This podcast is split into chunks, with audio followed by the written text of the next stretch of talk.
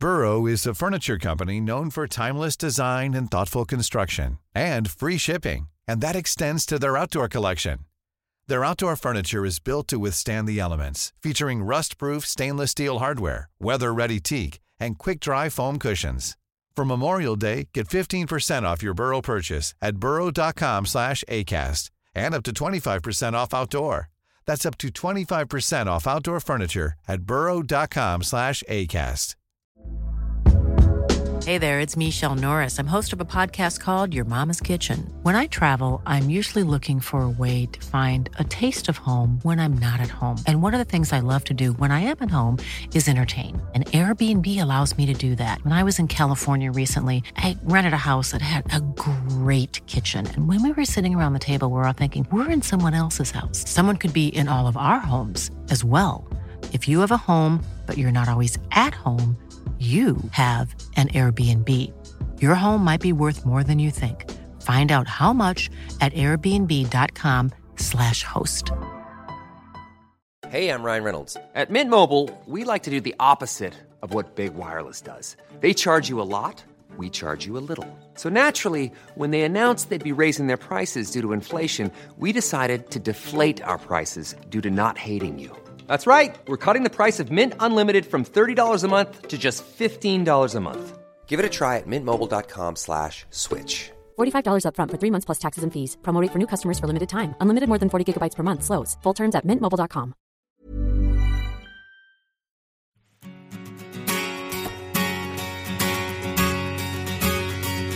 Sjung för gamla Djurgård nu Sjung av hjärtat, sjung Enda klubb i världen som är evigt lika ung. Sjung när vi har vinst på gång. Sjung när det går snett så länge gamla Djurgården finns. Känns livet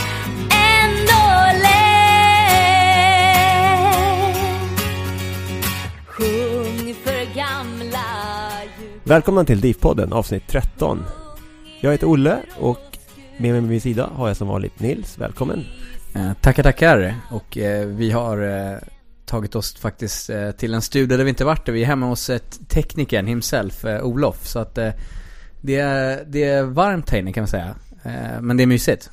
Och förutom vår producent Olof har vi även vår redaktör Johan tillbaka efter ett uppehåll, välkommen!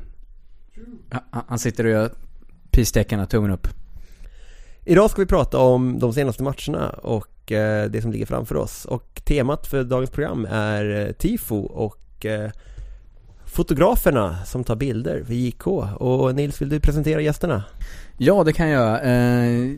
på min högra sida sitter Han är capo, han är tifomästare Han brukar vara med och styra och ställa när det gäller tifona och eh, han, han brukar gymma i bara överkropp Jag hälsar välkommen Tim Pang, välkommen! Tack så hemskt mycket. Men det sista stämmer absolut inte. Vad har du gjort eh, sen du var med i podden senast?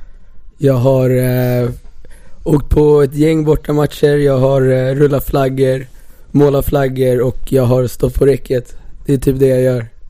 Som, eh, som du ska med andra ord, det låter ju väldigt trevligt Precis, exakt.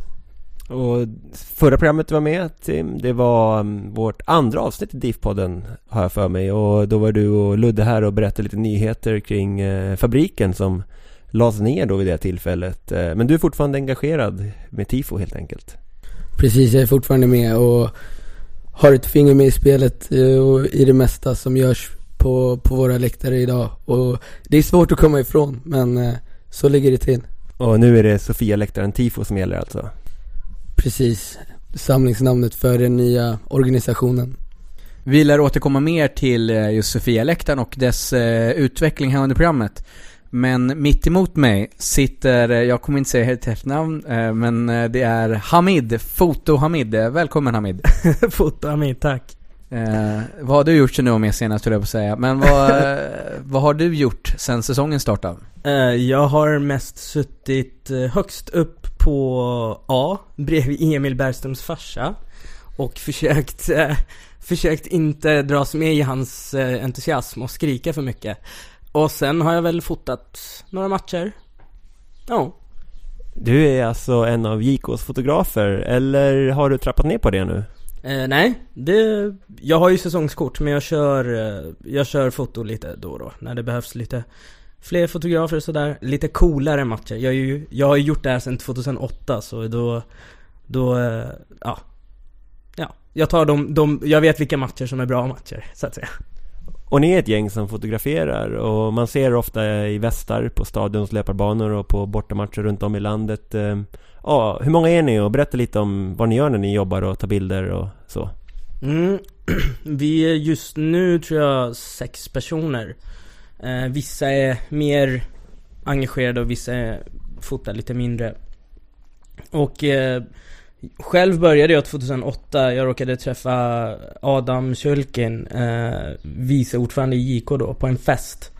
Eh, och då pratade vi ihop oss och sen började jag fota för JK och eh, ja, det vi gör är egentligen att vi Ja, vi är där för att fota och föreviga stämningen så att säga. Det finns fotografer som fotar matchen, hur, eh, hur det såg ut, tar bilder på spelaren och spelet. Vi fotar för det mesta tifon och eh, ja, folk på läktare liksom när de är in the moment, står och sjunger, skriker, klappar, firar mål och så vidare. Och det här med fotograferingen, är det en hobby för dig eller fotograferar du i all... Är du fotograf även Ja, jag, civilt? eh, jag är frilansare. Jag försörjer mig på, på foto och eh, liknande sysslor. Och ehm, då kan man nästan kalla dig för professionell fotograf. Och stämmer det för alla andra JK-fotografer också? Eller? Nej, absolut inte. Alltså, vi har ju... Vi har ju... Ja, jag är den enda egentligen som som fotar professionellt och försörjer mig på det. Och det började faktiskt, jag började min karriär så att säga genom att köpa en kamera och börja fota hockeymatcher för JK. Eh, det, det blev min träning. Så det var 2008 och sen dess har jag bara lärt mig mer och mer och sen startade jag eget, började jobba. Men sen finns det ju liksom de som fotar nu som är eh, som jag var då. Alltså en glad amatör kanske som har kamerautrustning och gillar att fota. Och eh, vi välkomnar alla som vill komma in och eh, ja, vara med, gå med, fota lite matcher, lära sig. Om man, om man nu är duktig fotograf där ute och kanske vill hänga på det här tåget, hur, vem ska man kontakta och så vidare? Eh, man skickar ett mail till fotograf.jarnkaminerna.se Och då kommer någon av oss som har tillgång till det mailet se det och svara. Och det brukar oftast börja med att man får gå med eh, någon av våra fotografer någon gång och testa på och liksom. Och sen, och sen får man skicka in bilder, få lite feedback. Det brukar inte vara, vi har inte så här jättehöga krav på att det ska vara helt fantastiska bilder som ska bli prisbelönta utan så länge man kan fånga stämningen. För poängen är att liksom de som inte var där ska se bilderna och känna liksom fy fan vad bra, fy fan vad skön stämning det är på Djurgårdens matcher. Minns du, minns, du pratar om hockey, minns du själv vilken match du fotade första gången? Ja, gud nej. Jag minns matchen innan jag började fota. Det var storsatsning mot Luleå. 08. Eh, ja, jag har för mig det. Då kan nästan kontra till Tim, kommer du ihåg vad vi körde, körde en 08 mot Luleå storsatsning? Kan det ha varit eh, fyra ton konfetti Ja, det var det. och ett gäng sydda tygflaggor? Ja men jag, jag tror också det, för det konfetti sitter ju fortfarande ta, eh, kvar i det K-märkta taket på eh, Hovet. Precis, jag får höra det ganska ofta att eh, den städkostnaden inte var den billigaste. Men det är, är om jag, en av de häftigaste hockeytipsen om jag eh, får säga mitt här på hörnet. Absolut, och det var en av mina första hockeyarrangemang som jag var ansvarig för och lyckades skapa med en väldigt tight budget och Men ja, det blev sjukt lyckat och Var, var det samma gång det var tusen flaggor eller när eh, slogan? Var, var det samma år eller var det tidigare till kanske till och med? jag kommer inte riktigt ihåg men det kan nog ha varit så. Ja, Grymt var det i alla fall. absolut. Ja Hamid, eh, ni tar ju många bilder och har ni märkt vilka bilder som är de populäraste här genom åren? Ja, de populäraste är väl... Eh, Ja, det, det är väl tifo-bilderna, absolut Det måste du säga när jag sitter här. Nej, det, det, det gör jag inte. Det, jag har ju märkt själv, de, jag menar, eh, vi hade den här Djurgårdsfamiljen i Borås. Eh, det var för, förra året. Det är väl en tifo-bild? Förra året var det, förlåt. Ja, och då, ja men precis. Och då, den var ju liksom, vi la upp den på, eller jag la upp den på JKs Facebook-sida och det var ju helt sinnessjukt många likes på den. Och alla, det finns fortfarande, Emil Bergström har den fortfarande som så här coverbild på sin Facebook. Och, och det var ju liksom, alla hade den. Och nu märker man också, vi la upp en bild från eh, eh, röktifot på cupfinalen. Och vad jag än kollar på Facebook bland mina vänner så har de det som coverbild på, på sina. Så det, de bilderna är väldigt populära. Ja, Tim, händer det att du kollar Järnkaminernas bilder från de föregående matcherna? Absolut, det är, gör jag alltid. Kollar alltid igenom bildarkivet för att där ser man mycket detaljer och ser, man kan utvärdera tifo, man kan utvärdera hur det ser ut på läktarna och mycket, mycket vår verksamhet speglar av sig på, på alla bilder som finns i Järnkronornas bildarkiv. Ehm, Och man frågar tvärtom då, brukar du liksom få lite hintar om att Idag kanske det händer något, eller så här, för vissa bilder är ju helt fantastiska måste man säga. Så Mm. Du verkar stå rätt ganska ofta. Eh, hur Alltså, funkar det liksom? Ja, först och främst har vi, brukar vi vara eh, man känner ju på matchen, jag menar Man kanske inte kör en, eh, man kanske inte kör någon fet tifo När det är slut av säsongen och det inte spelar någon roll och vi spelar mot typ BP liksom Det vet man Men, men sen brukar jag jag brukar fråga eller så, eller så liksom Man ser ju varandra och så, så, så hör man det. Så jag hörde liksom innan matchen, eh, cupfinalen att Ja, eh, Helena då som är vår nya fotoansvarige, hon sa att ja men Håll koll på klacken när spelarna kommer in. Liksom. Man, man behöver inte veta mer. Sen var vi tre fotografer och placerade oss på tre olika ställen.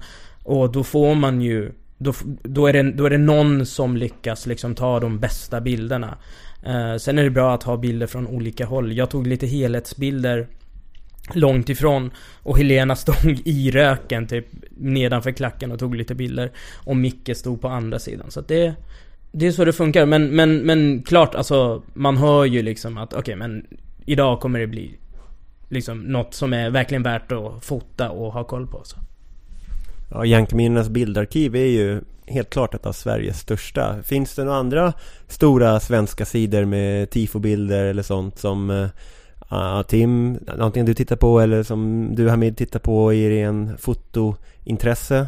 Alltså Jag vet inte, jag har väl ingen intresse av att kolla på dem så jag har inte gjort det. Men jag vet att Bayern har De fotar liksom. Men, men det har inte varit överhuvudtaget i närheten av Liksom de bilder vi har. Vi, jag menar på kuppen hade vi liksom tre bra fotografer med bra utrustning som jag tror att varje fotograf, jag hade liksom 600 bilder när jag kom hem. Och, och, och, och då räknar jag ju inte med bilderna jag tog när liksom det, när, mat, när slutsignalen gick. För där tog jag också typ kanske 200 bilder.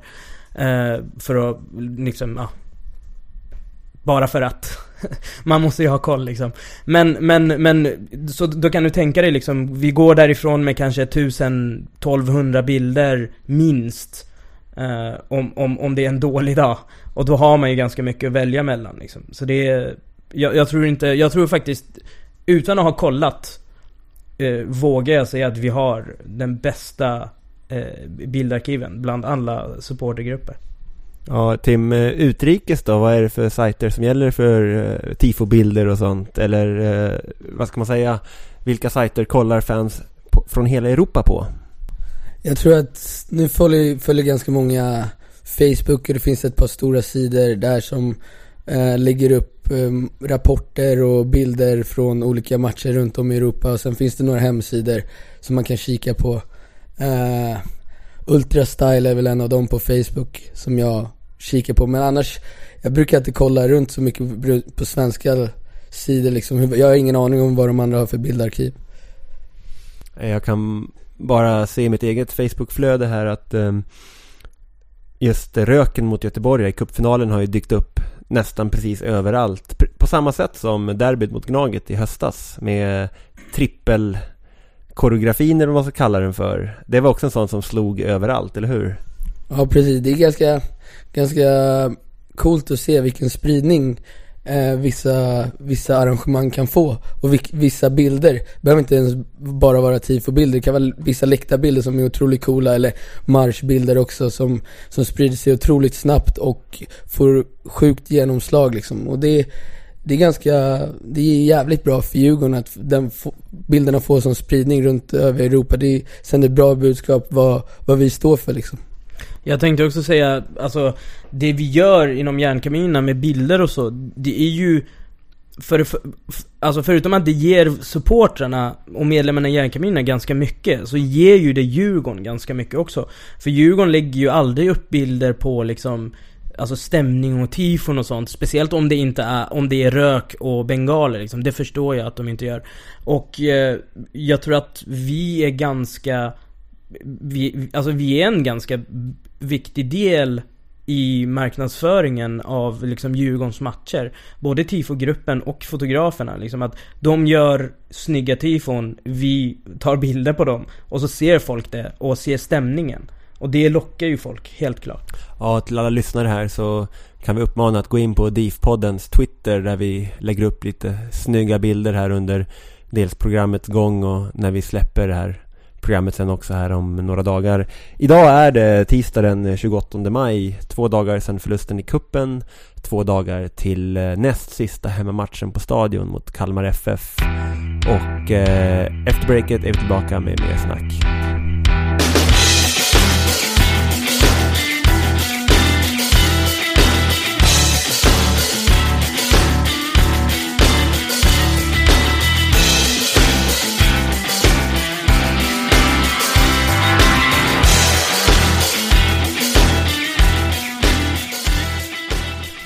Ja, vi är tillbaka här eh, efter en eh, kort bensträckare i eh, Olofs oerhört varma lägenhet. Eh, vi vi eh, har egentligen inte pratat om det sportsliga så mycket nu. Vi får väl gå in på det lite kort här egentligen. Vi har haft en, en väldigt bra Djurgårdsperiod, eh, måste vi ändå säga. Där vi har slått eh, både Halmstad hemma, vi har spelat 1-1 mot de här förortsbarnen i Solna. Eh, och så har vi förlorat eh, på målsnöret i, i, i kuppen på straffar. Eh, och jag vet inte vad ni känner här men jag var, jag var själv på träningen idag. Eh, fruktansvärt bra väder. Eh, väldigt, eh, nu låter det göteborgskt men god stämning i truppen. Eh, folk stannade kvar efteråt och det var jag blev väldigt eh, glad faktiskt efter jag varit på den här träningen. Så att eh, jag rekommenderar det till alla. Alla träningar ska nu vara öppna. Eh, om inte Djurgården säger något annat. Det brukar vara 10.30 på Kaknäs. Eh, tar gärna ut det. Det är väldigt kul just nu när eh, det går framåt och eh, vädret börjar bli lite mer eh, Eh, trevligt. Eh, jag menar Olof, eller Olle, vad säger du? Du hade något, eh, vi surrade här på vägen hit om något poängsnitt och grejer som gjorde en väldigt glad också. Ja, vi har ju en bra trend bakom oss där då med eh, två segrar, Malmö, Halmstad, en oavgjord mot AIK. Eh, men det är ju fortfarande så att vi har åtta poäng nu då på de första tio matcherna. Och det räcker ju inte att, normalt sett för att klara kontraktet. Man bör ju ha minst en poäng per match. Och eh, då har vi här närmast Kalmar på torsdag då vi kan gå upp på 11 poäng på 11 matcher. Och det någonstans är ju ett minimum för att eh, klara av kontraktet den här säsongen. Det är ju inte så att säsongen är färdig nu för att vi har vunnit några matcher. Och eh, ja, och sen ska det väl förhoppningsvis gå uppåt. Och eh, jag tänkte också fråga då ehm, Tim som har stått här mycket på läktarna under de första matcherna beskriva säsongens inledning och de senaste matcherna. Eh, du tittar ju inte alltid bara på spelet utan även på läktarna men det kanske varit en stämningsförändring även på läktarna?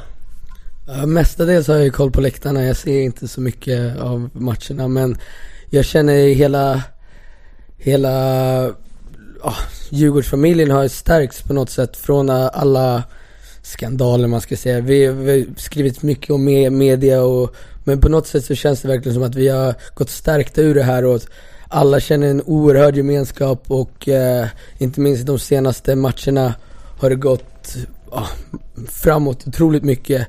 Och det märker man jävligt mycket på stämningen. hur, eh, hur det har varit sen Malmö liksom. Det kändes som en, ja det, det släppte där liksom och sen har det fortsatt bara gå, gått uppåt och derbyt och cupfinalen var, var riktigt grymma liksom och man kände oerhörd gemenskap, att man var verkligen tillsammans med alla på läktaren liksom. Det var, och det var, det var bra drag och ja, alla körde på. Så jag, ja, om man ska reflektera riktigt så, ja, det här har ju varit, det känns jävligt positivt just nu. Malmö där allting vänder, är, är det så vi ska summera det?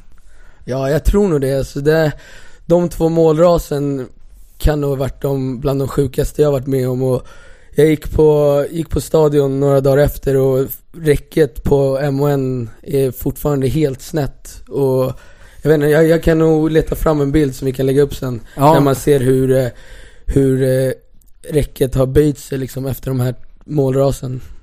Ja, nej det, jag, Malmö ska jag också säga om jag ska säga min personliga, det är det bland det sjukaste. För då var man så långt ner i skiten liksom så att eh, Eh, jag säger att Malmö var bäst i år alltså. Det var sinnessjukt alltså. Jag hade, ju- jag hade ju nästan gett upp efter eh, röda kort och bortdömd straff och någon ribb, ramträff liksom. Och då, det kändes som att ah, nu är det ju kört, det är inte vårt år. Det finns ingenting vi kan göra åt saken liksom. Och men sen så släppte allting.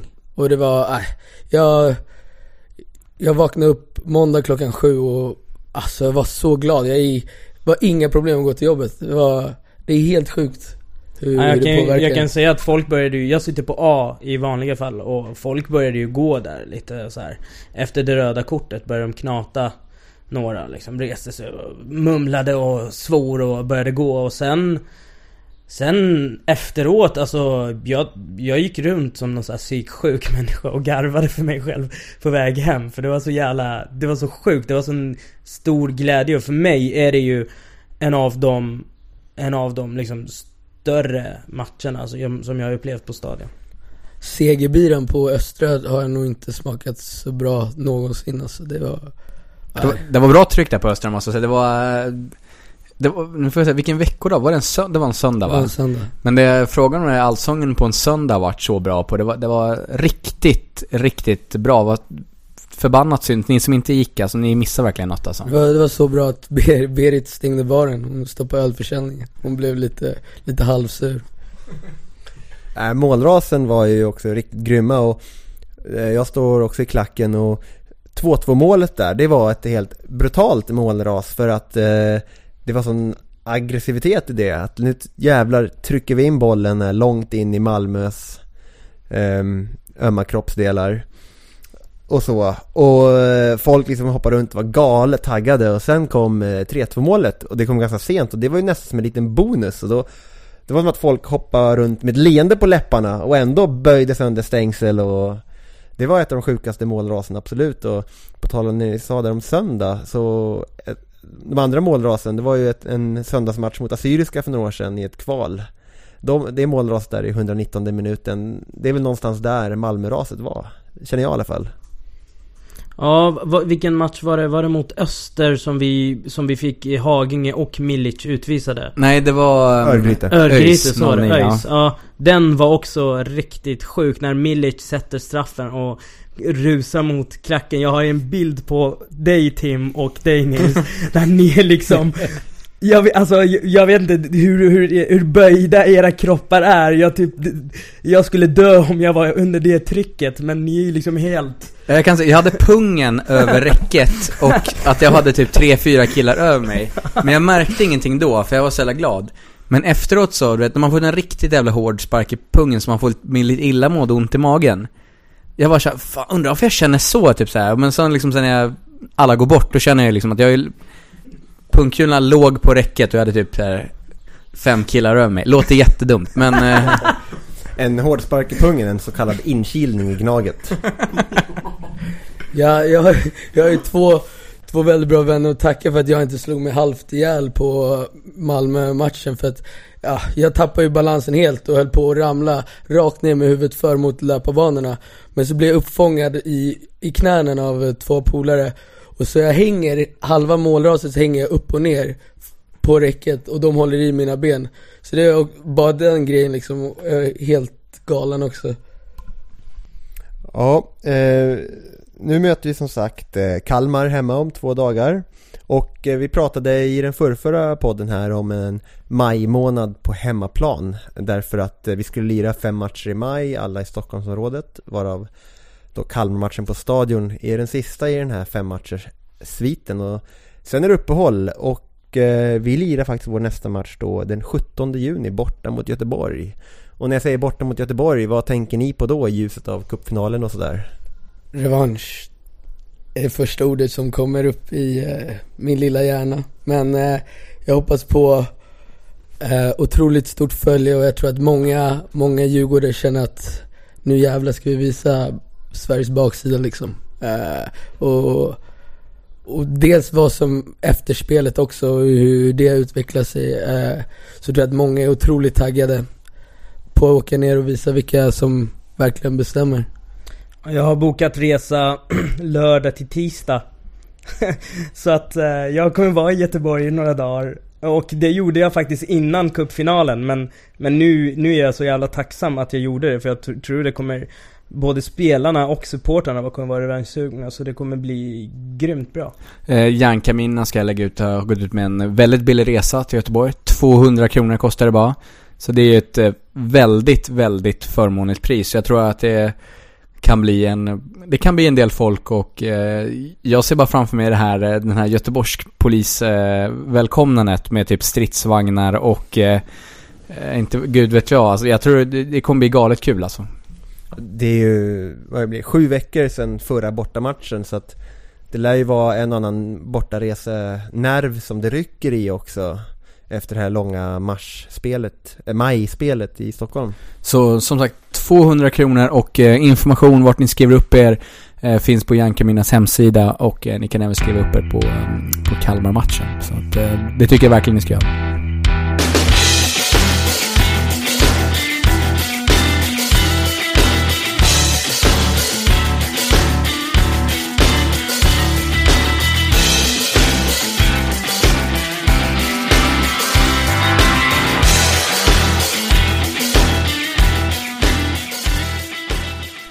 Ja, DIF-podden sitter uh, ute i Blackeberg och lyssnar på när en handjagad uh, gräsklippare dras utanför fönstret.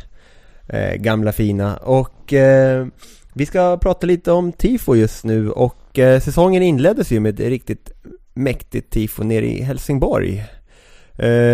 Nils, vill du berätta lite? Ja, nu kanske jag var fel person att fråga här, men, men eh, hela, hela dagen var ju faktiskt väldigt fantastisk, även om resultatet kanske inte blev som det var. Det var en väldigt, eh, väldigt fet marsch. Eh, jag tror Johan ska lägga upp lite marschbilder. Bland annat när någon, eh, när någon eh, Tim Pang står längst upp på en lyktstolpe och eh, dirigerar trupperna. Eh, och så väl inne på arenan så var det gul, rött, blått med flaggor och eh, kvittorullar. Eller vad, du får nästan säga det själv. Vad var det, vad kallar man det för något? Man kallar det kvitterullar eller krepprullar. Eh, vi hade runt 3000 eh, kvitterullar och sen så hade vi, tror det var 750 flaggor i varje färg. En lång banderoll med eh, Djurgårdsemblem på ena sidan och eh, Sankt Erik på andra sidan. Eh, ett schysst borta tifo som inte, som ger bra genomslag liksom och ja, det, det var ju ändå en bra bit från Stockholm så det krävs, krävs lite planering för att, för att skapa någonting sånt. Just eh, bortatifona, är det, är det är den svåra biten så att säga? Stadion och Rås, eller nu finns inte det längre, tyvärr, hehe.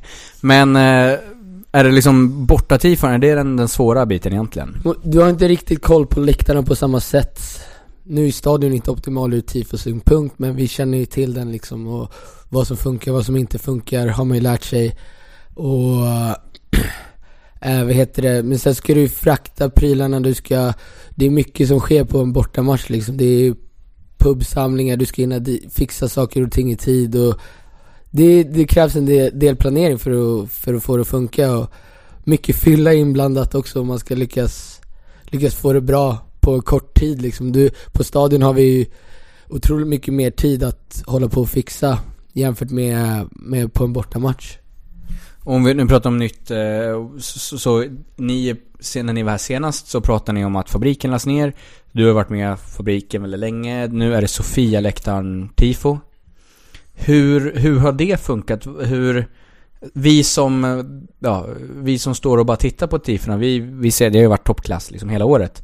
Men vad, vad är annorlunda nu mot, eh, med fabriken? Det, det finns inga krav. Du, vem som helst kan komma och, och hjälpa till. Uh, gammal som ung. Uh, eh, finns inga medlemmar, finns inga grupprelaterade kläder liksom. I, det är bara ett samlingsnamn för folk som vill göra tifon och stödja, stödja Djurgården på bästa sätt. Och uh, sen spelar det ingen roll vad, vilken gruppering du tillhör annars, liksom vilken sektion du sitter på, vad du har för värderingar. Gillar du tifo och vill hjälpa till med det så är du välkommen att, att göra det. Det finns inga som helst krav på någonting. Jag har själv varit med nu ett par gånger här och till och med PM eh, kom ju faktiskt ner här efter han blev klar med som tränare. Presskonferensen så kom han ju ner till, eh, till medlemstältet där det gjorde tifo. Eh, har, ni, har, det varit, har ni märkt en större tillströmning av folk som eh, hjälpt till? Något som har märkts av, det är efter Malmö-matchen liksom och dels inför derbyt jag tror det rider på den här lilla positiva känslan som finns inom, inom Djurgården just nu att, eh, att det kom 90 pers till Friends innan derbyt och hjälpte till. Och jag har aldrig varit med om så många som har hjälpt till och det är skitroligt. Eh, och jag tror, jag hoppas att folk fortsätter komma och hjälpa till för då kan man skapa, skapa fetare grejer liksom och man behöver, vissa få personer behöver inte kriga lika mycket liksom. Du behöver inte hänga på, hänga på ett fåtal individers engagemang. Om vi nu pratar om, eh, om man till exempel skulle vilja hjälpa till här, det är ju, det är ju flera bra matcher kvar så att säga. Eh, hur kan man hjälpa er förutom då ekonomiskt eh, om man vill hjälpa till på Tifofix exempelvis? Ja, det är, vi, vi är mycket mer öppna nu och lägger ut alla nästan alla tifofix-tider på Järnkommunens hemsida liksom. Så det är bara, det är bara att kika där och, och komma och hjälpa till liksom. Det är, det är skitkul och nya ansikten är, det ökar motivationen också. Och eh, bara några dagar efter Helsingborgs tifot och den premiären så var det då hemmapremiär mot Mjällby och vi pratade om en del om det sportsliga och eh, att matchen avbröts och så men eh, hade vi ett riktigt grymt tifo också mot Mjällby hemma då, hemmapremiär över hela arenan. Kan du berätta lite om det? Ja, vi hade väl eh, cirka 10 000 flaggor som har förberetts i, ja, över en månad. Eh, och så i blå och blått då, och sen så hade vi en overheadflagga över maratonporten med 1912 års lag. Eh, som, och sen så pricken över vit var banderollen som gick längs hela, hela läktaren liksom, hela hästskon. Eh, ganska enkelt rent designmässigt liksom men krävs mycket, otroligt mycket jobb bakom och 10 000 flaggor. Uh, men något som man verkligen ska belysa är att vi kunde, eftersom matchen blev avbruten så kunde inte vi uh, samla ihop pengar för för det tifot och matchen efter så var det otroligt många som gav stora bidrag och stora summor för att, för att hjälpa till att täcka, täcka de kostnaderna som vi, eh, som vi missade på, på Mjällby-matchen och det, det var otroligt stort och det kom in och på kontot kom det in massa bidrag och, och matchen efter var väl, väldigt hög insamlingssiffra. Så det, det var skitkul att, att se att att trots en skandal, man ska säga, så var, var Djurgårdspubliken villiga att hjälpa till. Men eh, nu har ni presterat väldigt många stora verk. Vi har haft många stora matcher så att säga. Det är mer pengar som måste in. Eh, vet du Så vi uppmanar väl alla här nu mot eh, Kalmar att eh, lägg minst en sedel var alltså. För att det, det har varit stora, stora eh, TIF-arrangemang nu på eh, väldigt kort tid. Ja, vi kan även uppmana som vanligt att bli medlem i Järnkaminerna för då stödjer du dels Järnkaminerna och den här supporterkulturen samt du har möjlighet att skänka en supporterhundring som då går till TIFO och reseklubben vilket är grunden för alla de här feta arrangemangen borta såväl som hemma och eh, Hamid eh, Fotograferar du någon av de här Helsingborg eller Mjällby-tifona? Eh, faktiskt inte. Jag, jag har, eh, ja jag fotade med min telefon från där jag stod. Men jag fotade Instagram. inte... Ja, Instagram. Men jag, men jag fotade inte på, på matchen. Men, men vi har, alltså, jag tror att vi har i stort sett haft tre fotografer per match minst. Ehm, på derbyt hade vi fyra. eh, den här säsongen. Så att eh, det finns gott om, gott om bilder. Det är bara eh, de som inte har varit inne på Djurgårdens, eller Järnkaminernas bildarkiv, jag uppmanar dem att gå in och kolla. Det finns, eh, det finns så sjukt mycket bilder från den här säsongen, förra säsongen, eh, guldåren, alltså det finns ju hur mycket som helst att titta på. Har du någon favorit från årets säsong hittills? Eh, favoritbild? Ja, eller favorittifo? Eh, favorit, eh, favorit-tifo är nog... Eh, ah, då måste jag säga det här senaste då, med röken. Det var ju helt fantastiskt. Jag, jag älskar de här liksom bilderna som man tar på lite så här närmre när man ser liksom folk hålla röken och liksom det, man ser hur det liksom forsar ut och ja, det, det, jag- det, jag vet inte, det är något som är så häftigt med att fota det. Eh, favoritbild däremot, det är jag var den enda fotografen som stod vid Djurgårdens, eh, eller AIKs mål när Djurgården kvitterade i, i derbyt.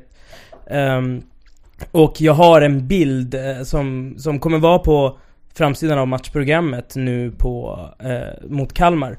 Där eh, spelarna står, kramar om varandra och eh, står och skriker sin glädje. Man ser Emil Bergström och Brobergs armar så här uppe i luften mot klacken liksom. Det är bara, det är bara ren, ren jävla glädje. Och det, den bilden är det var någon som sa det, det, det är fan en av den, de bästa bilderna du har tagit och jag tycker också det. Det, är- det är så sjukt jävla känsla i den. Ja, det är bra att du kommer in på um, derbyt här och tifot mot Gnaget och ehm, ja, Tim kan du berätta lite om det då? Första tifot på Friends är det väl? Ja, precis. Eh, vi, vi gick på ett ganska säkert kort eh, och eh, körde något effektfullt och på vår läktare. Vi ville, vill inte göra några misslyckanden på en, på en ny arena liksom. Utan vi, vi körde, hade 4000 flaggor i eh, blått, gult, rött och blått gick de i och det, det såg otroligt, det, resultatet blev bättre än vad jag trodde på. Eh, I vanliga fall brukar vi, vi har bara innan gjort flaggor i, i en färg. Men nu gjorde vi alla flaggor i, i fy, fyra fält liksom och det, det blev, eh, när man ser filmerna så ser det, ser det otroligt coolt ut. Eh, och jag, jag är väldigt nöjd med eh, resultatet och banderollerna blev bra och eh, budskapet gick fram på ett bra sätt.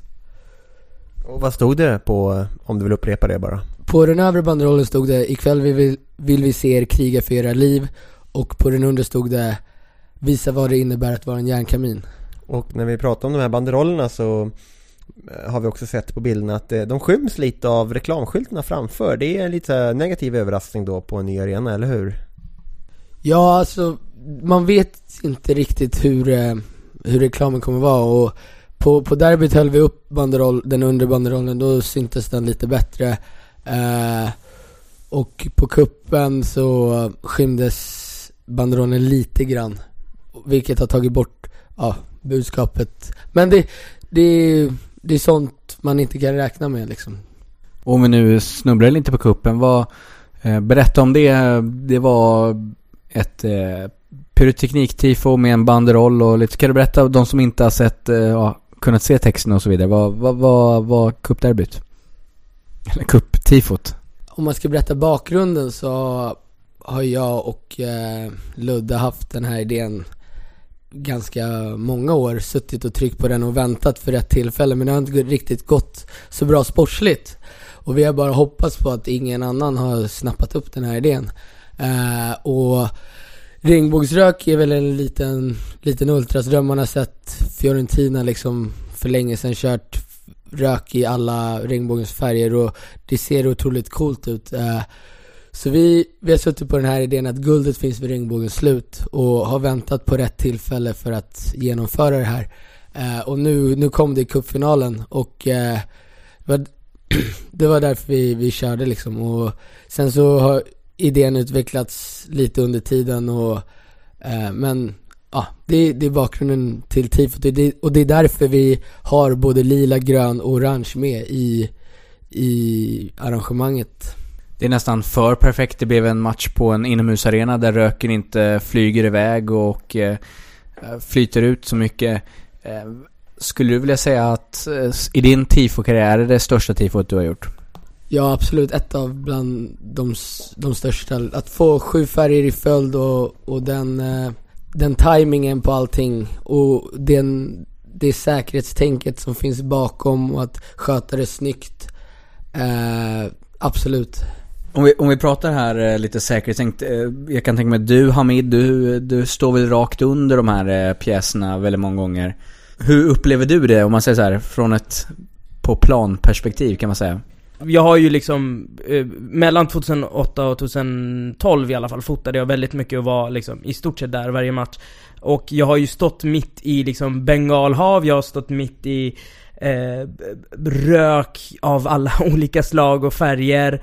Och eh, jag har liksom aldrig känt mig hotad eller osäker, alltså jag, jag- säkerhetsmässigt så har jag aldrig känt mig rädd att stå framför klacken och fota. Eh, och vi vet ju att det händer någonting. Vi vet, vi, kom, vi får ju veta ibland att okej men det kommer vara tifo, det kommer vara, var, var beredd på det. Men vi vet ju aldrig detaljer. Så jag vet ju inte att liksom de kommer tända 50 bengaler liksom. Det vet jag aldrig. Men, men ändå så har jag aldrig känt att jag behöver vara rädd på något sätt. Om man nu kontrar det här mot till exempel Göteborg då som då slängde in bengaler på planen och Flexibility is great. That's why there's yoga. Flexibility for your insurance coverage is great too. That's why there's United Healthcare Insurance Plans. Underwritten by Golden Rule Insurance Company, United Healthcare Insurance Plans offer flexible, budget friendly coverage for medical, vision, dental, and more. One of these plans may be right for you if you're, say, between jobs, coming off your parents' plan, turning a side hustle into a full hustle, or even missed open enrollment. Want more flexibility? Find out more about United Healthcare Insurance Plans at uh1.com. Ryan Reynolds here from Mint Mobile. With the price of just about everything going up during inflation, we thought we'd bring our prices down. So to help us, we brought in a reverse auctioneer, which is apparently a thing. Mint Mobile unlimited premium wireless. Ready to get 30, 30, bit to get 30, bit to get 20, 20, 20, bit to get 20, 20, bit to get 15, 15, 15, 15 just 15 bucks a month. So, Give it a try at mintmobile.com slash switch. $45 upfront for three months plus taxes and fees. Promo rate for new customers for limited time. Unlimited more than 40 gigabytes per month. Slows. Full terms at mintmobile.com. Burrow is a furniture company known for timeless design and thoughtful construction and free shipping, and that extends to their outdoor collection. Their outdoor furniture is built to withstand the elements, featuring rust-proof stainless steel hardware, weather-ready teak, and quick-dry foam cushions. For Memorial Day, get 15% off your Burrow purchase at burrow.com slash ACAST and up to 25% off outdoor. That's up to 25% off outdoor furniture at burrow.com slash ACAST. Eh, jag satt på långsidan, ser de här, eh, ja, kasta pjäser och även nästan på nästan egna läktarvärldar. Det, är det är ingenting som du eh, har sett Djurgårdspubliken eh, Nej, absolut, absolut inte. Som sagt, jag, jag tycker det är, jag tycker faktiskt det är värre med den här bengalen som kastas in i klacken än att stå typ tre meter från 50 personer som håller i varsin bengal. Det, det, det kan jag lugnt säga. Men, men kan vi reda ut det där? Eh, John Alvbåge försöker släcka en bengal med sin vattenflaska. Eh, Är det en framgångsrik strategi? Nej, absolut inte. Eh, bengalerna är väldigt farliga men det finns ju ett stort säkerhetstänk bakom.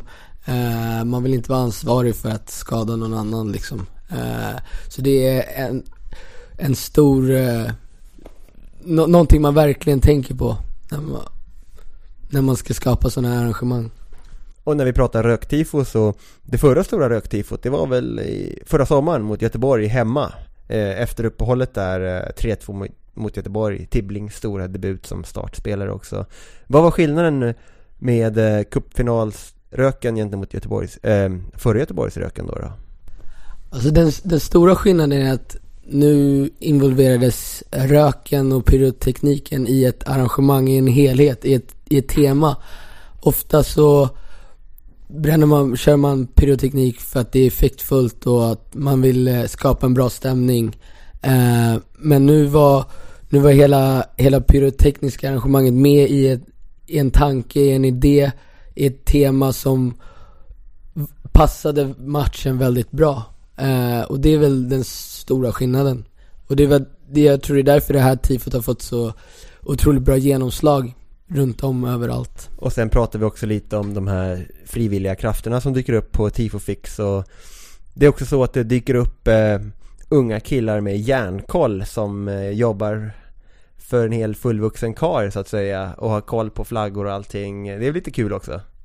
Ja, det, inför derbyt så kom det, kom det ett gäng grabbar jag aldrig sett förut, inte ens på läktarna och de har säkert stått där ett bra tag men vi, vi höll på att fixa flaggor och, och skulle fylla upp hela sektionen och så ställde jag bara en snabb fråga, hur många flaggor finns, är det kvar att göra? Och de här grabbarna, vad kan de ha varit, 15-16 bast, de hade stenkoll, de svarade 172 direkt. Och sen så frågade jag 10 minuter senare, då var det 100, 111 platser kvar att fylla. Och det, det är sjukt kul att se ett engagemang redan där och man känner igen sig själv lite grann hur man verkligen ville visa, visa vad man gick för att man kunde, att man kunde bidra på ett positivt sätt. Du blir petad snart på räcket också då?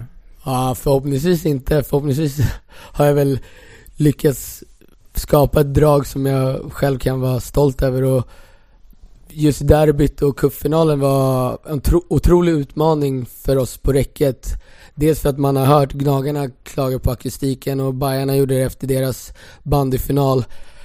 Vi satte oss ner och snackade väldigt mycket med olika personer som har mycket erfarenhet eh, och satte liksom en repertoar som vi skulle köra efter och en, en, en taktik liksom på räcket för att, för att det skulle bli så bra drag som möjligt. Eh, köra på mycket, mycket ljudtoppar, eh, att verkligen göra sig hörda, Ko korta enkla ramser och, och som det, som resultatet blev så är jag otroligt nöjd att vi vad, vad vi har åstadkommit med och det är mycket tack vare, vare den känslan som finns just nu inom, inom Djurgårdsfamiljen. Och när vi pratar om drag och sånt och själva läktarinsatsen så har ju eh, Djurgården, vi har väl fått ganska mycket cred också. Vi har liksom fått, det har sagts att det har varit bästa stämningen på Friends Arena hittills, båda de här två matcherna och Djurgårdsklacken har varit ledande och det här med akustik på Friends eller nybyggda arenor, hur tycker du det har funkat?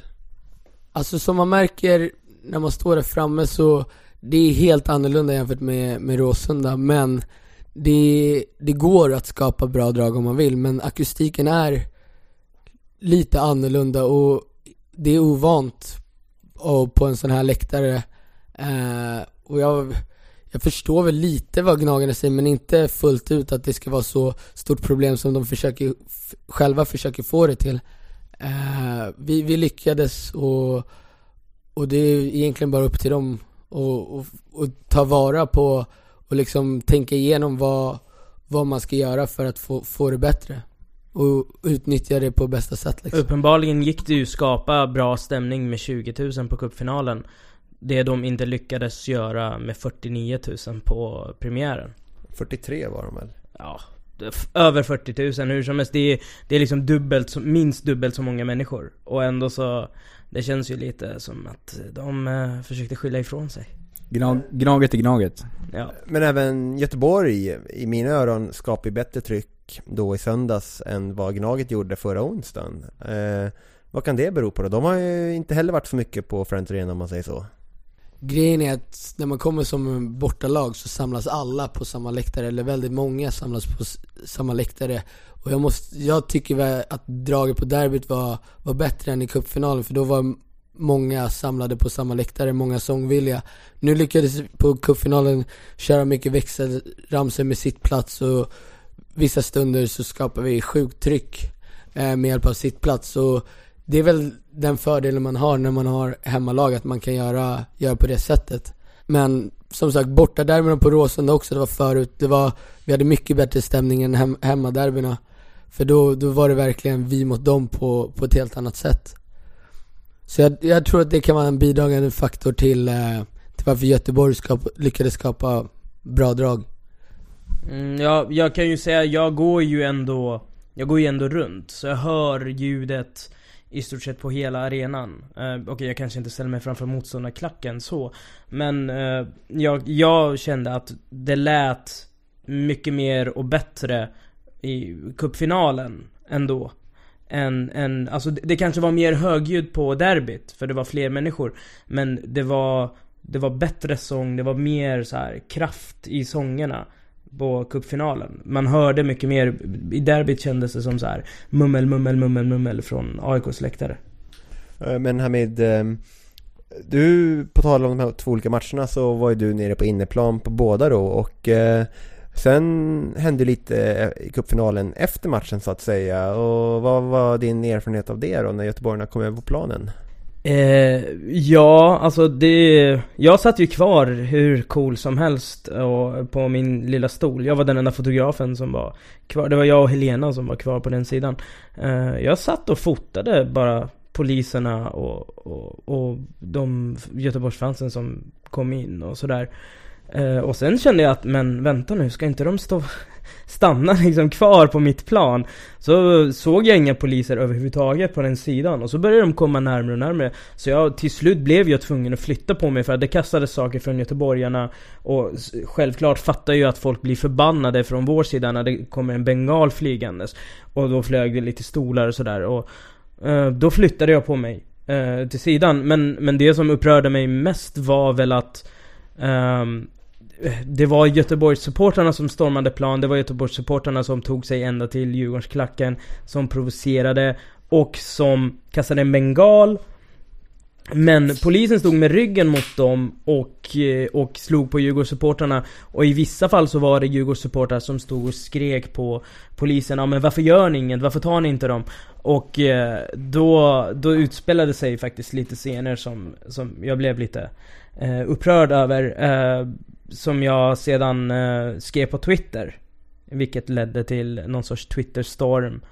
Ehm, och sen dess har jag fått prata om det i live-radio och blivit eh, lite utfrågad lite av Expressen. För att jag var där som pressfotograf och eh, jag såg polisen ta eh, helt sjuka grepp på Djurgårdssupportrar som inte gjorde någonting utan bara protesterade liksom med ord mot det som hände. Eh, Och eh, sen när polisen hade gjort det då drog de upp, en, eller det var en av poliserna speciellt Som drog upp det här skyddet de har i nacken Och skyddade sitt nummer på hjälmen eh, Vilket ledde till att jag som var enda fotografen kvar där eh, Ifrågasatte det Och eh, till följd av det så blev jag jag ska inte säga attackerad, men, men eh, det var tre vakter som på order av polisen rusade mot mig och var på väg att slänga ut mig från arenan. Eh, jag lyckades tjata till mig så att jag fick hämta min utrustning och sen blev jag utkastad från pressrummet också. Så jag fick lämna arenan eh, som press före de flesta supportrarna. Så ingen kanelbulle för dig i pressrummet? Nej, de hade päron och jag är allergisk mot det så det, det var inte min grej riktigt. Jag måste säga att det där med att de vinklar, vinklar upp skydd, skydden bak på hjälmen, det är, det är inte den enda snuten som gör det. Nej, absolut inte. Det är otroligt många som döljer sina identifikationsnummer.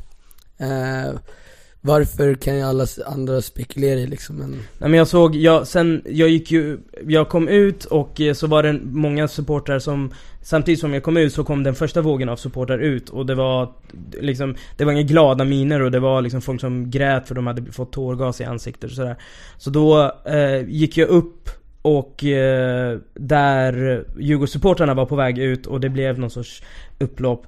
Och eh, då såg jag ännu fler poliser som, som skyddade eh, liksom sina, det är helt sinnessjukt att de är mitt i kravaller mot flera tusen supportrar och skyddar hellre numret på hjälmen än sina liksom nackar som skyddet ska Ska vara liksom. Det, jag fattar inte liksom, det, det finns ju omöjligen någon logik, det finns ju omöjligen någon polis som kan försvara varför de står på nationalarenan mellan eh, typ 5000 Göteborgssupportrar och Djurgårdsklacken och har nackskyddet uppe på hjälmen istället på nacken. Jag, jag, jag önskar att någon polis skulle kunna, kunna liksom förklara för mig varför det är så. Enda anledningen som jag ser det, det är för att skydda numret. Fast, fast om jag var polis skulle jag ändå ha nackskyddet nere och skyddat nacken. För att det är ju inte som att man skulle bli fälld ändå eh, ifall man skulle få en anmälan emot sig.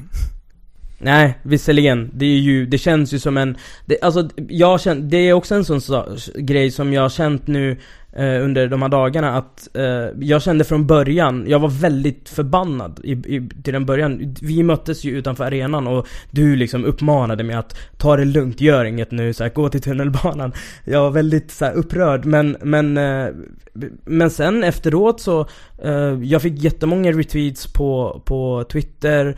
Eh, Lars Ohly som är en Djurgårdssupporter som, som jag pratar med ibland, han retweetade och han liksom, då kände jag att okej men vad fan, det, det är lite tunga namn som håller med och, och, och då kände jag någon sorts stöd att okej men jag, jag kör ändå på, jag fortsätter. Och då tackade jag till att berätta min historia i radio, berätta eh, för Expressen. Eh, nu vet jag inte om de kommer göra någonting av det men, men eh, jag kan säga det nu, jag kommer driva det här så långt det går. Jag har numret på eh, polisen Uh, alltså jag, har, jag såg ju numret framifrån. Jag har bilder framifrån.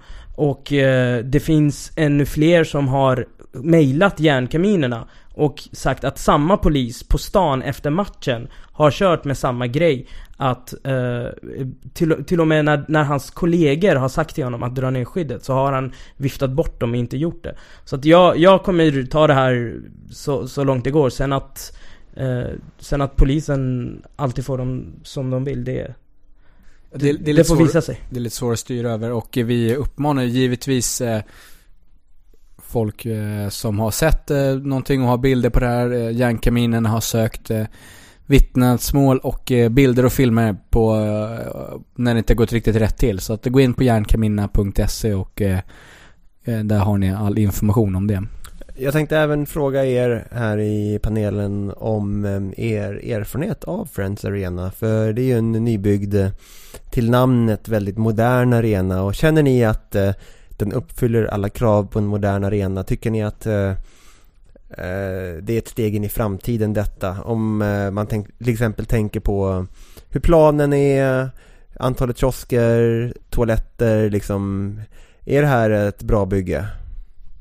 Jag måste ju säga att rent servicemässigt var det ett otroligt bakslag.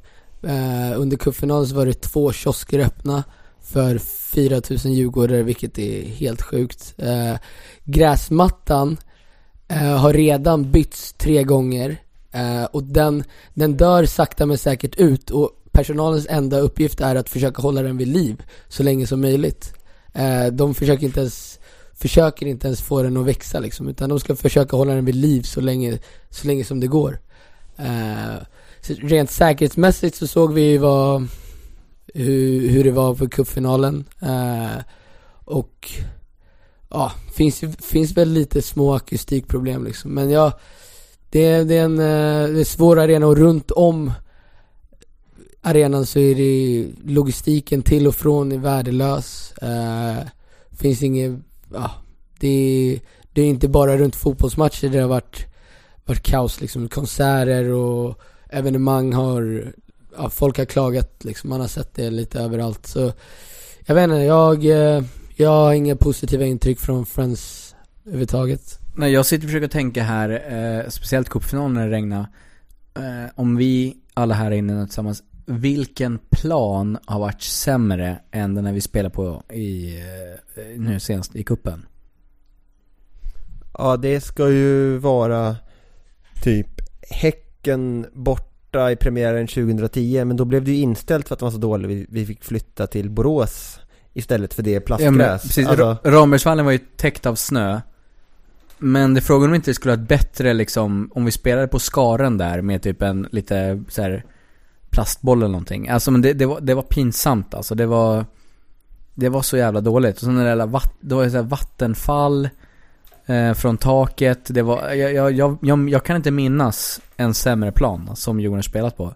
Om, om ni minns någon sämre plan så får ni gärna skicka in det på vår Twitter givetvis. Men, men det var liksom, det, det var parodi på fotboll. Eh, nej, men en kille som Javo inte ens kan skjuta ifrån och bara löpa förbi sin back för att det är liksom, han har liksom sjok med lera under skorna liksom. Det, det är parodi. Jag, jag tror jag minns en plan nu och det är Kalmar bort borta 2006 Då hade det varit en lång och hård vinter och de hade lagt ut hönsgödsel på planen För att få den att fungera och det, det var helt brunt och Stefan Batan gjorde för sig mål i 89 minuten men det var någonstans på den nivå, Kalmar 2006 Ja det säger sig självt, Kalmar 2006 Men det är, bara, det är bara att kolla hur många gånger Heje stod och stampade i stolpen liksom för att få bort det han hade under dojorna. Men det är det där som du säger att det är med, med vattnet och vattenfall, det var ju de här, eh, de största balkarna som var eh, så att säga i, närmast liksom där, där, det, där det är tak och där det slutar regna in. De samlade ju någon sorts, jag vet inte, de samlade jättemycket vatten på sig som rann Liksom man såg att en, det var en linje som det regnade så här, tre gånger mer än resten av fotbollsplanen och där, det var ju där det samlades vatten. Eh, det, jag, jag, jag fattar inte, det är helt... Uh... Nej men i mina ögon är den här rena rama Rolf Arena nere i Göteborg, alltså den är ju mycket bättre än Friends. Eller alla arenor är bättre än Friends. Så att, ja, Gnaget, ni förtjänar verkligen att spela där. Alltså allt. Dålig logistik, dålig akustik, dålig plan. Jag är så jävla glad att de spelar där och inte på Råsunda som är ett, som är, det är bara ruiner. Alltså ni förtjänar verkligen det.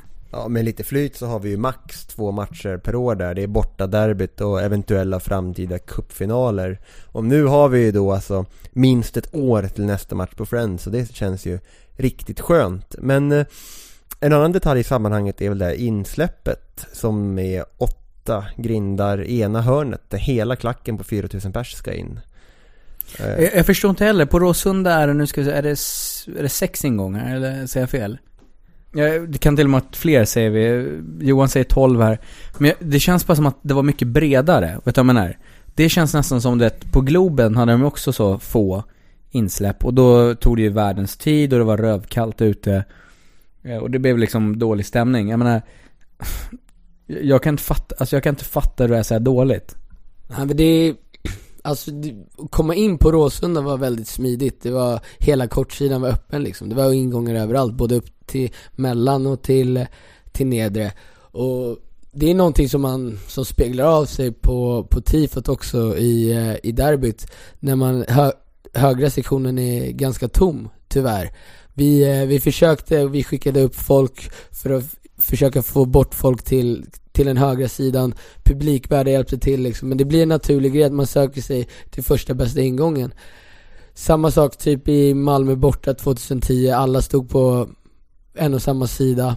Eh, så det, ja, det, är, det känns naturligt att komma rakt bakifrån liksom på en kort sida men och, och dessutom att bara ha bara fem, sex pers som scannar biljetter liksom, det är under all kritik. Jag, jag måste, nu när vi pratar brister på den här jävla arenan Jag måste faktiskt säga två saker som ni kanske, ni som stod i publiken inte märkte På derbyt i alla fall. Eh, Eller ena var på derbyt, sen var det åtgärdat på kuppen. Och det var eh, de här reklampelarna som är närmast plan, eller reklamledden De hade såna, alltså jättekonstiga ben som var vassa som eh, Mats Jonsson, eh, Djurgårdens säkerhetsansvarige, påpekade att Alltså hade en spelare eh, råkat eh, ramla och, eller glida eller liksom gå in i reklamskyltarna Så hade de liksom, ja blivit av med en del av liksom benet för att det var så, det var så konstiga ben. Sen var det åtgärdat till, till cupfinalen. Men sen var det på den sidan där det, det finns bänkar. Eh, där är det asfalt vid sidan av. Det är liksom, det är en halv meter gräs. Och sen är det asfalt och när Arvidsson drog eh, låret, då, då rullade han ju, då, då liksom ramlade han på asfalten vid sidan av. Och det fattar jag inte heller. Det är ju liksom, bara de två grejerna, det är ju, det är ju nästan livsfara för, för fotbollsspelare som kanske kommer i världens fart, tappar balansen och sen vidare liksom. Som, kort och gott, liksom, en arena som byggdes, stadion byggdes 1912. Eh, den håller ju bättre standard än Friends Arena. Liksom. Men det känns som det. I fråga om insläpp och kiosker, trots att det är mobila kiosker så är, finns det alltså fler kiosker och insläpp än vad det finns på Friends Arena och det är väl bara att hoppas att Tele2 löser insläpp och kiosker bättre än eh, Friends Arena. Vi får hålla våra tummar. Och sen har det även pratats lite i media här nu då om Å-förbundet och klubbarna har uttalat sig om eventuella bestraffningar efter den här planinvasionen. Och Och eh, har ni hängt med på eh, de senaste turerna här med bestraffningar och betalningar, Nils? Nej, jag, jag hörde att det var tusen spänn per stol som Djurgården eh, åker på. Så det är ju inte kanske jätteroligt. Men eller vad, har du någon update vad som händer eller? Ja, eh, förbundet har ju bland annat sagt att eh, vi ska ju Förbundet kan ju inte bötfälla sig självt för att det blir som att förlytta pengar mellan olika konton på förbundet bara. Eh, är det någonting som ni känner igen? När Djurgården har betalat böter till förbundet, då har, då har det inte varit att flytta pengarna mellan olika konton? Eller vad har ni för bild av förbundets agerande? Alltså jag har aldrig blivit riktigt klok på hur de tänker och hur de agerar. Och det finns inget konsekvenstänk och de kör olika jag vet inte, de, ett gäng snurriga sn gubbar liksom som inte har koll känns det som. Det är olika, olika bestraffningar från gång till gång och det är, det är inkonsekvent och det är, ja, jag vet inte, det är skumt bara. Jävligt skumt. Ja, det blir ju intressant den här gången i alla fall, för nu när eh, har ju förbundet sagt att vi är ju en, Djurgården är en del av förbundet och att förbundet kan inte bötfälla sig självt. Så då undrar man ju hur eh, bestraffningen ska gå till den här gången. Eh, vi lämnar det öppet och låter Karl-Erik Nilsson, eh, Kenneth Hallinger, Gerhard Sager och de andra i Järntrusten återkomma i ärendet. Och eh, vi tar en liten paus och är strax tillbaka igen.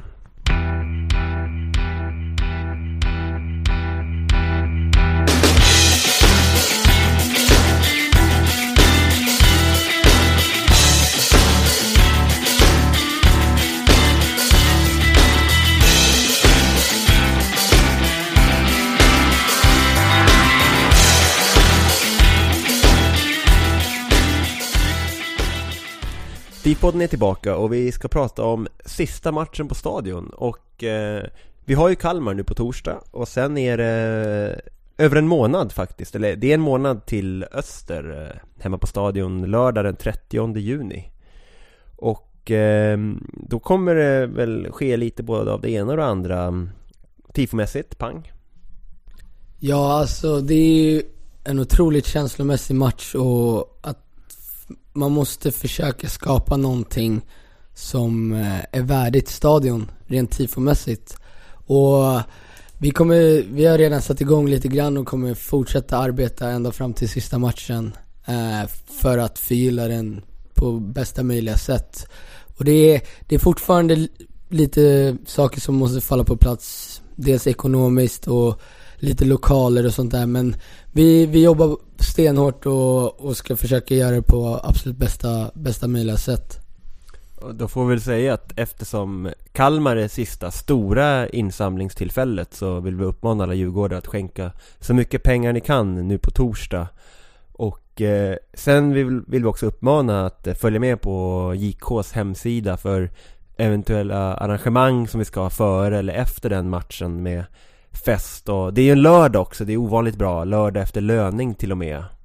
Nils, vad ser du framför dig? Ja, jag, jag ser framför mig, eh, vi har pratat om det tidigare, Joel pratade om det senast väldigt bra också.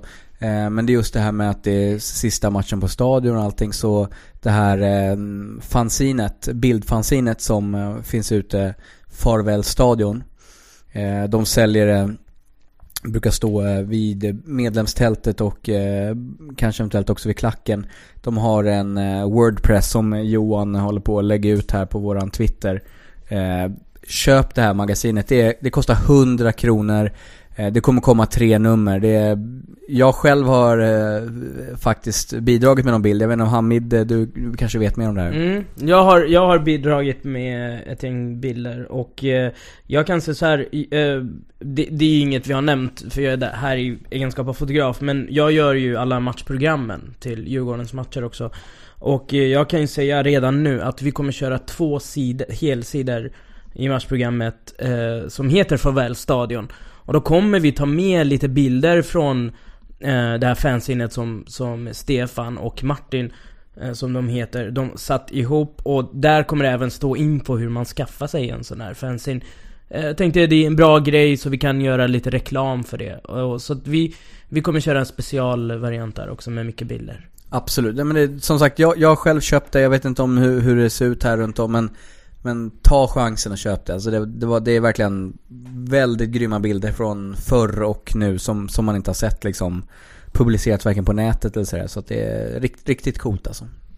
Jag måste säga också att jag är lite svag för de här sommarmatcherna och Framförallt kanske sommarmatcher på helger eh, Det är mattan, gräsmattan är ju väldigt bra, det blir ofta bra spel och Det är ett jävla tryck i Djurgården på sommaren man Jag minns framförallt Göteborgsmatchen i fjol när mycket vände så att säga. Vi tog en första seger på väldigt länge och ehm, Ja det här mot Öster, det känns spelmässigt väldigt spännande då med, vi har ny tränare som sagt och kanske fått lite ännu mer go i laget under junis matcher och sen även på läktarna. Och vad jag förstått så har ju biljetterna sålt riktigt bra för den här matchen också så passa på att köpa biljett så tidigt som möjligt så ni får sitta eller stå på den plats ni vill vara på. Jag kommer bara stå och eh, bara ta in stämningen och liksom de sista de sista andetagen på, på, på Stockholms stadion. Jag, jag kommer bara komma dit och njuta. Och ehm, är det så att ni har idéer eller vill hjälpa till och bidra inför den här sista matchen så hör av er till Järnkaminerna eller för all del även på DIF-poddens Twitter och sådana saker. För det är ganska lång tid kvar men det är också den sista matchen på stadion. Ja, man blir nästan lite ledsen när man pratar om det faktiskt. Det, det är ju så overkligt på något sätt att eh, jag menar, nu, det är Kalmar och så är det en match kvar på stadion. Jag vet inte själv hur ni känner men jag, i år har jag verkligen eh, gjort det, vad ska man säga, stadionupplevelsen. Jag har gått, jag har gått till, till Östra liksom varje match extra länge eller vad man nu ska säga liksom och sugit in atmosfären. Eh, hur, hur känner ni, ni som sitter här nu, vad, vad, vad känner ni? Liksom? Det är två matcher kvar. Jag, jag vill typ inte tänka på det för att då blir man lite ledsen men vad, vad säger ni liksom?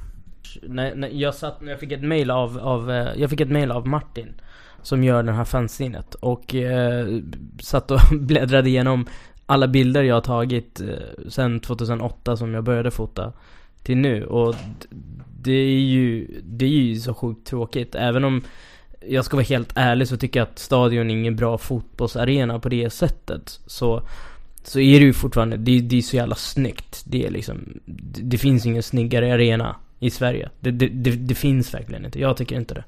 Och det, det ja, och alla minnena man har därifrån, speciellt det liksom. De här eh, sjuka kvällarna som senast Malmö, Assyriska, eh, fira SM-guld, fira cupguld, alltså sådana här grejer. Det är liksom, ja, jag vet inte, det, det blir ju liksom det, sit, det kommer ju sitta kvar för all evighet. Det, det, spelar ingen roll. Nu kommer stadion som tur är vara kvar. Men, men även om stadion skulle försvinna så... Det har ju betytt så jävla mycket. Ja det är nog speciellt med teglet på stadion och de här två tornen. Det är ju faktiskt eh, lite unikt i arenavärlden eller fotbollsvärlden. Men om vi går in rent konkret då Tim, eh, var sitter du innan sista matchen på stadion? Var värmer du någonstans? På vilken pub? Jag kommer nog försöka ta mig till Östra hur, eh, hur fullt det än kommer vara. Eh, för det, det är något speciellt med Östra. Eh, och som, jag är ändå ganska ung och, och på det sättet jag känner gentemot stadion så kan jag bara tänka mig hur eh, många äldre supportrar som har gått så många fler matcher och år och säsonger liksom, hur, hur de känner. Och det, det måste vara otroligt känslosamt liksom. Jag, jag kan, ja, det är svårt, det är så mycket minnen som, många fler minnen som många äldre har med sig.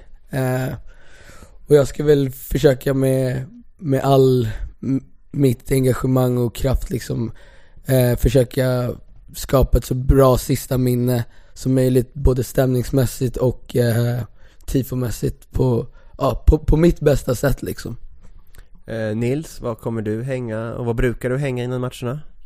Eh, eh, innan brukar det vara, jag brukar vara sämre på eh, innansamlingar faktiskt. Eh, I och med att jag jobbar helger så att jag blir ofta direkt till matchen. Men bryggeriet kan det inte bli. Men, men det, det finns liksom, efter varje match nu, det är, det är osberigt med eh, en stor bunt eh, kontanter. Eh, så man kan köpa öl. Alltså det, det jag tycker just speciellt nu på sommaren när man kan vara på den där uteplatsen och grejer. Det, det kommer vara Östra station. Det, det finns ingenting annat liksom. Självklart en 06 i handen också. Jajamän. Det finns ju lite andra pubbar här kring stadion, eh, Londoner, St. Andrews. Eh, brukar ni hänga där också ibland? Nej, inte, inte speciellt ofta. Det, det känns ju överlag som att man går alltid till, till Östra efter matchen eh, för att sen kanske gå vidare någonting. Men liksom, det, det är ju liksom stället man går till. Eller eh, så känner jag personligen. Alltså man, man kanske går till något annat sen men Olle, vad du då? Du, du, du... Hu- Humlan. Ofta på somrarna, våren, när de kommer fram. Eller när solen kommer fram liksom. Det är, humlansamlingar är grymma. Marsch från Floras kulle som vi kört några gånger. Eller Ultraskullen som det också kallas. Ja, har vi nå spanat in några krogar till Tele2 då? Är det, det är lite svårt känner jag. Har ni sett någonting där man kan hänga in en match? Jag vet inte, alltså jag, jag är inget big fan av någon av de som ligger där runt om faktiskt. Alltså, greken är, Tifogreken eh, är väl det man har, känner lite koppling till men det är liksom Ja, nej vi ska inte gräva ner oss för mycket. Vi ska faktiskt fokusera på att vi har två jävligt bra matcher kvar. Men det, det kommer, det blir konstigt alltså. Ja, pubsamling är helt klart en del som jag känner störst osäkerhet inför. Jag menar, man kommer fortfarande träffas inför matcherna och se på matcherna men gå innan match och gå efter match. Det kommer väl kanske ta ett tag innan det sätter sig. Hamid, hänger du någonstans på matcherna eller är det bara pressrummet och kanelbullar? Mm, alltså, ja För mig blir det ju oftast att jag eh, om, om jag fotar då, då blir det att jag är där någon timme innan i alla fall Och då blir det inte så mycket Dessutom så dricker jag av princip inte överhuvudtaget när jag jobbar Men sen eh, om jag hänger någonstans så är det Det, det är liksom Östra som gäller Eh, de, de gångerna jag lyckas ta mig eh, dit innan eller efter match så är det Östra. Bryggeriet har det hänt någon gång, men, men Östra det är ju... Jag, jag kommer försöka ta mig till Östra sista dagen också. Även om, även om jag blir tvungen att liksom hänga utanför och dricka någon ful öl så, så får jag göra det. Ja men uteserveringen på Östra, liksom betong, järnvägsspår, mulet väder och skitiga bord. Det blir inte så mycket mer fotboll än så, eller vad säger ni? Nej, det, är- den är så. Jag hoppas att de flyttar ut de här, eh, den uteserverings, glasskivorna eller vad det är. Att de, att de kör dem typ hela halva perrongen liksom. För alla, alla ska med som vi säger.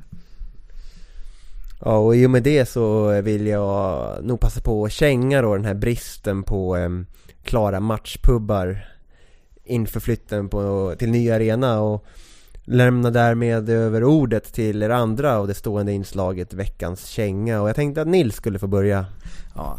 Nej jag, jag fick ju mina, va, värsta, min värsta mardröm besannad när Kennedy gör mål ganska omedelbart. Jag, Eh, folk har sagt att det var stort och så att han inte jublade och det, ja jag köper väl det på sätt och vis. Men å andra sidan liksom, han gick till Gnaget. Alltså, behöver jag säga mer? Alltså typ, eh, ja, stort att han inte jublade men han gick till Gnaget. Liksom det, för mig finns det inte. Det, det går som alltid. Veckans känga går till Kennedy.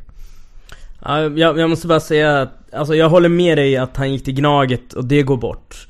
Men samtidigt, någonstans ser jag det som en, ännu en liksom, talang som vi på något sätt slarvade bort. Det, alltså, det finns två delar i det hela som jag ser det. Ena delen att han gick till Gnaget. Det, det kan alla, tror jag, skriva på att det, det är helt jävla inte okej.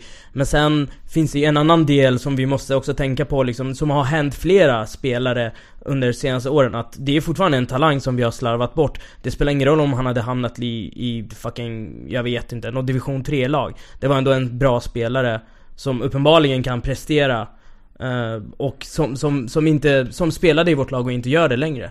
Sen håller jag med dig, det är. Men om vi, vilken, har ni, ni har säkert suttit och och sugit på henne. Vilken går din känga till att ha med om du får kontra? Uh, eh, jag, jag, jag ser ju 1712 eh, Det är numret på hjälmen på den här polisen Som eh, tog strypgrepp på en av våra supportrar Som det enda han gjorde var att ropa på polisen och säga 'Gör någonting' eh, Och sedan blev anledningen till att jag blev kast, utkastad från eh, Friends Så 1712 jag säger väl 13-12 då. Eh, kontrar jag med.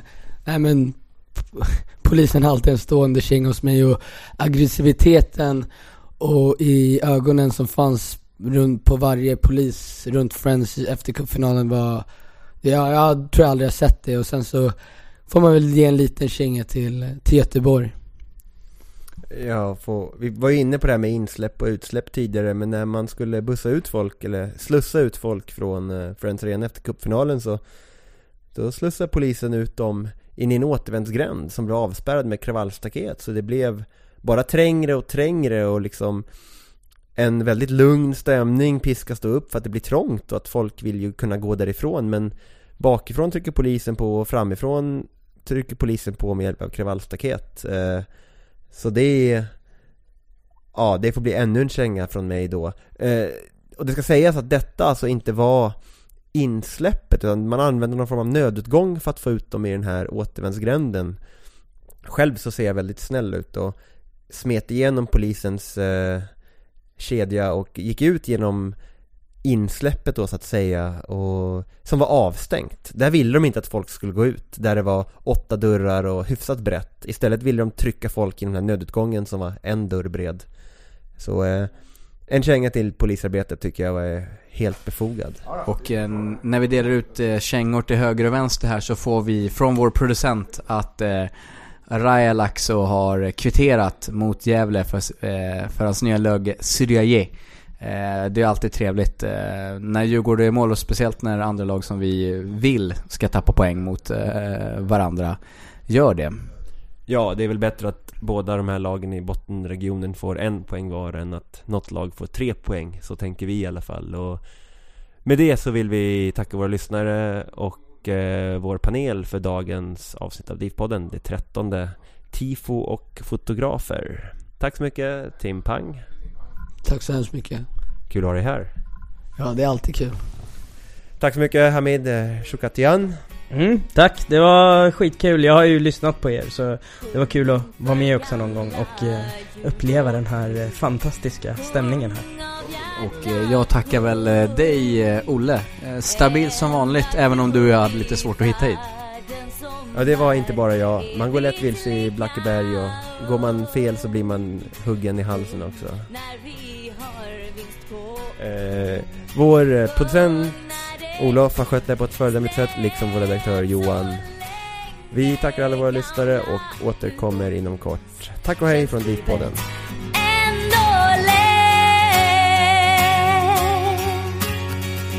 Sjung för gamla Djurgården Sjung i ur och skur Visa folk att blåa ränder De går aldrig ur Vem som helst kan sticka upp. Men vi är nummer ett så länge gamla. Djurgården finns känns livet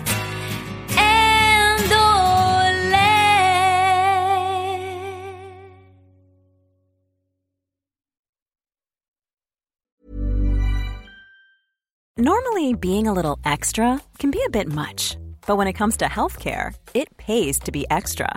And United Healthcare makes it easy with Health Protector Guard fixed indemnity insurance plans. Underwritten by Golden Rule Insurance Company, they supplement your primary plan, helping you manage out of pocket costs without the usual requirements and restrictions like deductibles and enrollment periods. So when it comes to covering your medical bills, you can feel good about being a little extra. Visit uh1.com to find the Health Protector Guard plan for you. Imagine the softest sheets you've ever felt. Now imagine them getting even softer over time. That's what you'll feel with Bowl and Branch's organic cotton sheets. In a recent customer survey, 96% replied that Bowl and Branch sheets get softer with every wash. Start getting your best night's sleep in these sheets that get softer and softer for years to come. Try their sheets with a 30-night guarantee. Plus, get 15% off your first order at bowlandbranch.com. Code BUTTERY. Exclusions apply. See site for details.